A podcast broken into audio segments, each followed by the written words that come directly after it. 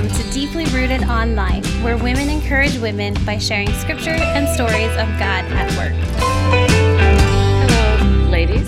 So glad to be back again with Deeply Rooted Devos. I'm here with my friend Carrie Fellows, and we have a special guest today, Linda Seabrook. And let me just tell you a little about Linda. Linda is the director of women's ministries at Redemption Bible Chapel in London, Ontario. Her greatest joys are teaching the Bible, which I look forward to your Devo this morning, Linda, and encouraging other women by the spoken and written word, and also hanging out with her two daughters and her two adorable grandchildren. She is definitely a family girl, and Linda is the author of a book called Out from Under the Table Finding God in the Midst of Loss. She also blogs weekly at www.lindaseabrook.com, and we will put that link in our description of this video. So, welcome, Linda. So glad to have you here with us. Thank you so much, Martha and Carrie. I'm really excited to be here with you today.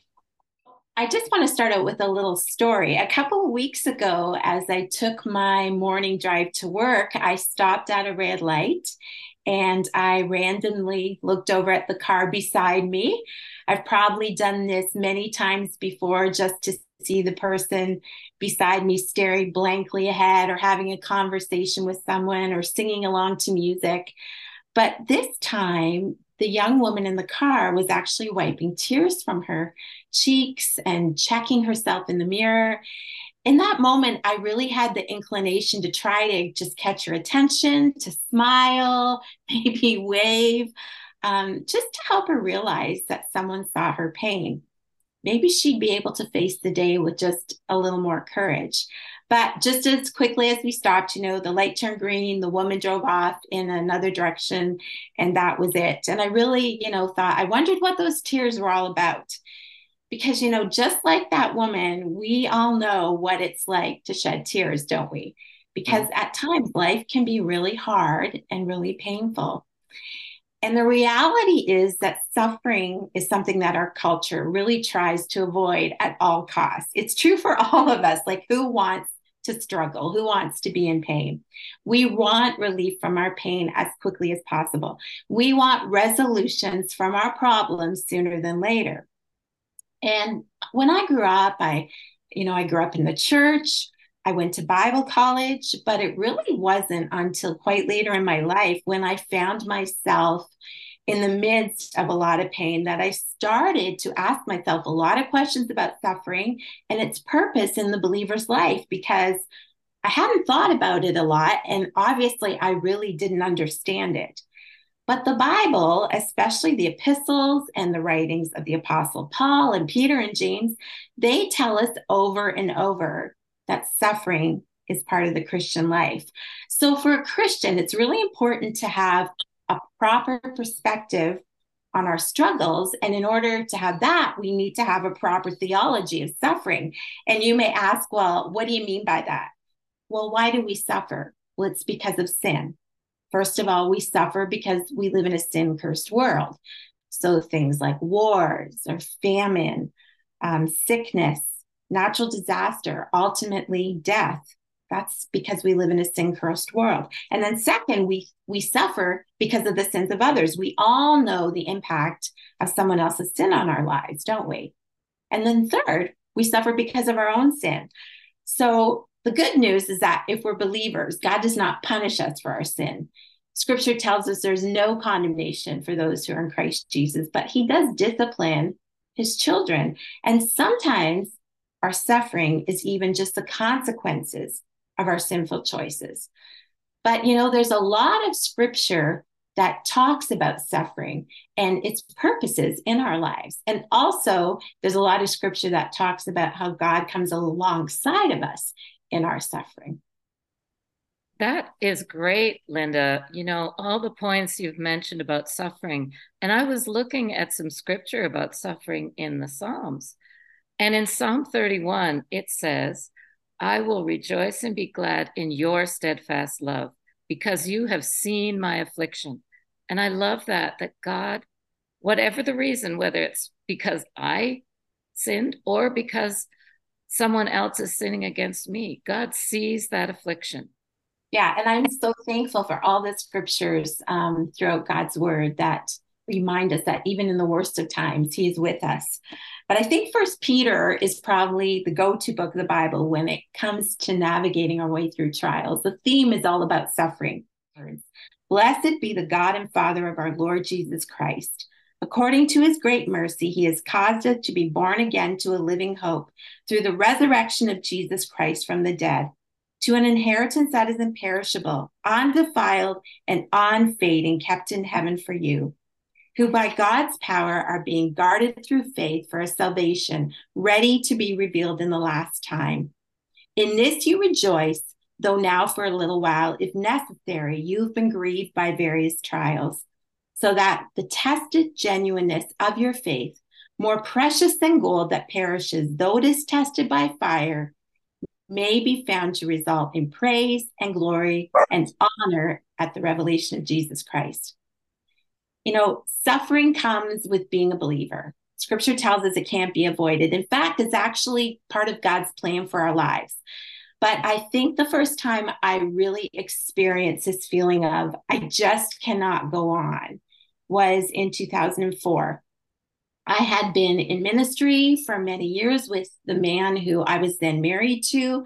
But one day, without a lot of warning, he told me that he was leaving the faith and he was leaving our family. And at this point in time, the bottom of my life truly felt like it fell out. Um, I was left with two young daughters to basically parent alone, and the community that we'd been a part of and that we loved so much suddenly just seemed ripped away from us. But you know, since then, I've heard so many stories of women who have faced those moments in their lives, many worse than, than mine was.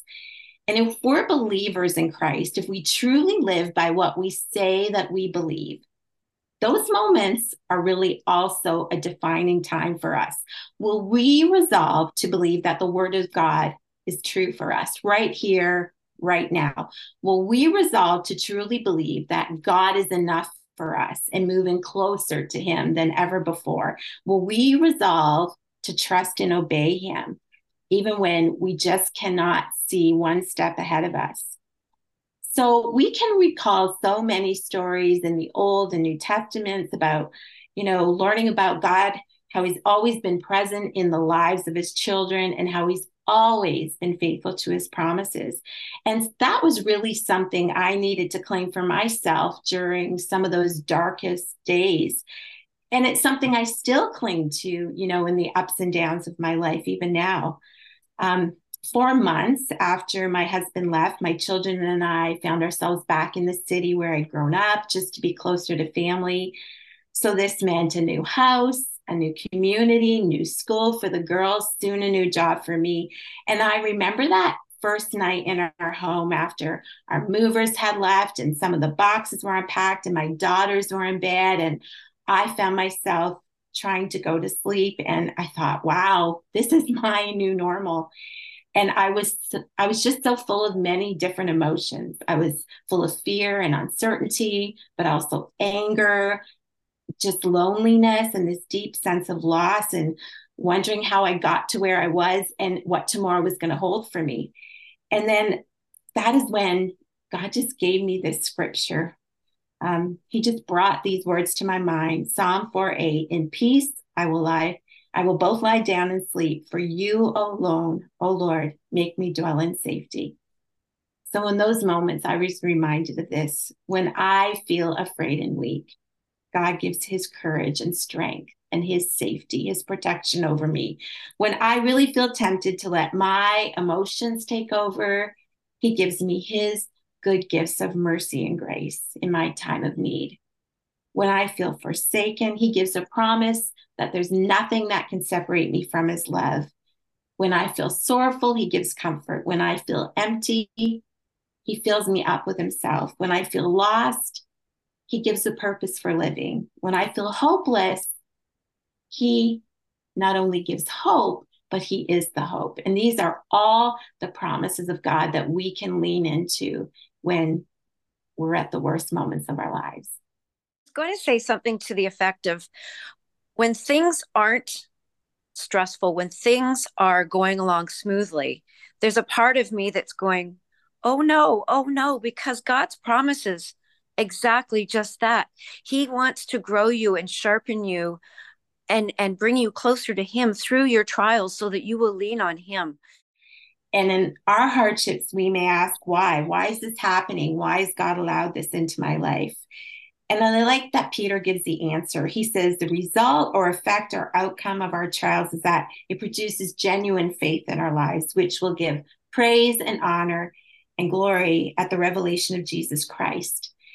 If we can praise and give glory to God in the midst of the worst moments in our lives, then although this world can bring its heartache and its sorrows and loss and loss, well, first of all, we know that we can trust God who rules and reigns over all the universe, but he also cares about all the details of our individual lives as he's working all things together for good towards the culmination of his plan of redemption. And then, second, we can look ahead with hope to the day when he comes again and makes everything right. We can look ahead with hope to a guaranteed eternity with Christ. When all the pain of the world's replaced for eternal joy, when everything that seems wrong in our life fades away, it will finally fade away in light of eternal life with Jesus. So I just want to finish with these few words. I wrote a little book. You mentioned it at the beginning, mainly a memoir of some of the lessons I've been learning along the way. And in this last chapter of the book, I wrote this No matter the situation or how bleak the future looks, our stories can be redeemed. It doesn't necessarily mean everything is put back together. Many of us live with the pain of what we hope for or what actually happened. It doesn't mean a finality to our struggles. There are always wounds and scars that remind us of our past, of our past and intricately shape who we are. And although at some point we move on, we all know that things are never quite the same. In some instances, like mine, they may look radically different. Our lives take us to new places, new people, even new ventures if God allows. And even in the midst of new blessings, there is sometimes a whisper in the depths of our soul that reminds us that this is not how it was supposed to be. But most of all, God's redeeming plan for my story has meant a new heart, the ability to trust even when I cannot see my way through another hour, the willingness to forgive even when the offenses of others have changed the course of my life, the desire to view life through the lens of God even when I don't completely understand what I see I can still live a full life through the redeeming grace of Jesus because of who he is, what he has done, and what he still promises to do. My relationship with God assures me that this life is not all there is, and that gives me hope. Thank you so much for that, Linda.